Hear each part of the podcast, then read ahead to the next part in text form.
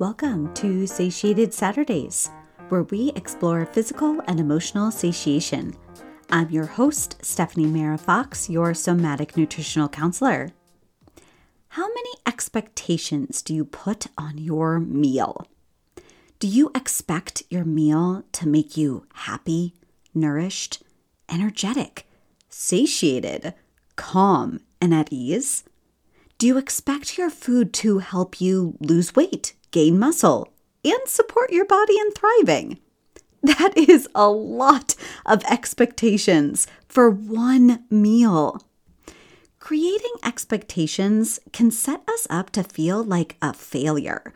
If we expect our meal to do all of the, these things and then it doesn't, we might feel frustrated, sad, and disappointed where you might find yourself continuing to eat to try to gain the experience you're looking to have with your food. Take a moment right now and think of all of the expectations you have in your relationship with food.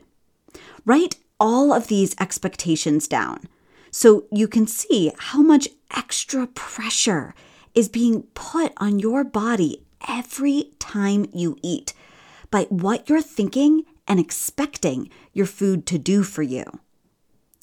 It is important at the end of a meal that we feel that it was a successful, satiating, and nourishing experience. The more moments we give ourselves to feel like we're winning at life, the more relaxed we will feel and the easier it will become to continue taking care of yourself it creates this ripple effect of feel successful. You continue to choose things that support you in feeling good about you. You feel good about you, so you want to continue to take care of yourself, where you choose foods, physical movements, thoughts, and environments that feel most supportive to your body. To achieve this mealtime success, we need to simplify our eating experiences. Begin to practice choosing just one intention you have for your meal. This can begin by slowing down and connecting with your body before your meal. Ask your body how it is feeling. If it is simply feeling hungry, your one intention can just be to satiate your physical hunger, and that can be done with any food. After your meal is over, check in with your body again and notice how you no longer feel the same intense physical hunger you did at the beginning of your meal. Congratulate yourself for achieving your mealtime intention. This is an important part so that you can feel on an embodied level that you set a goal and you achieved it and allow yourself to feel how good it feels to accomplish something. This can support in raising your self esteem as you keep setting these mealtime intentions and achieving them over and over again. Another scenario can be you slow down and notice that along with feeling hungry, your body also feels irritated, and you would really like to feel grounded. Now, you may start to get a little bit more discerning around what you choose to eat. You can explore what foods support you in feeling grounded in the moment and long term as well. I know for myself, I will choose something with quality protein and fat, as that often supports me in feeling grounded throughout my day.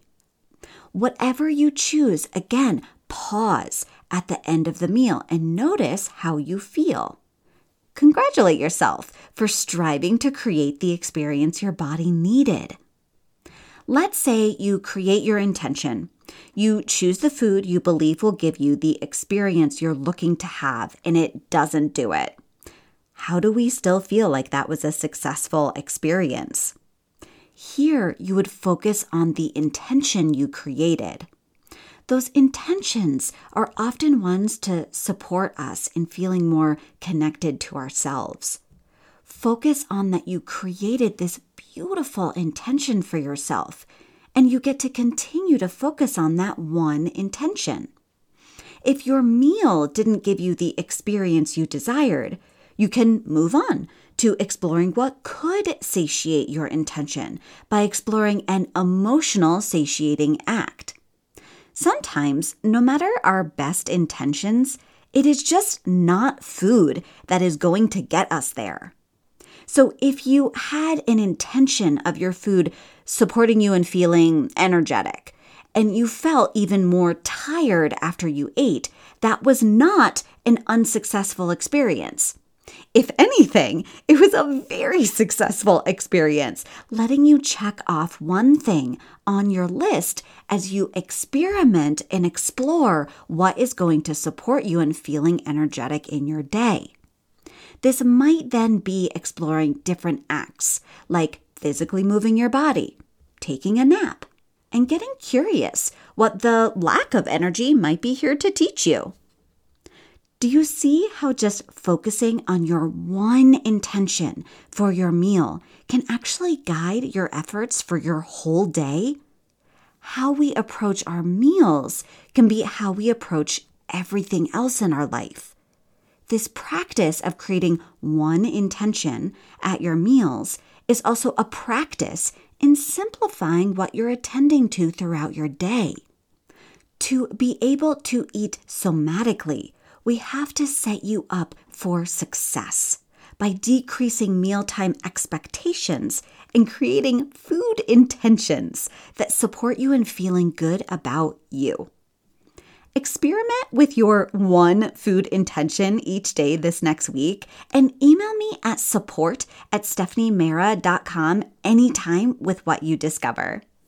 Thanks so much for tuning in this week. So wonderful always connecting with you and looking forward to talking with you all soon.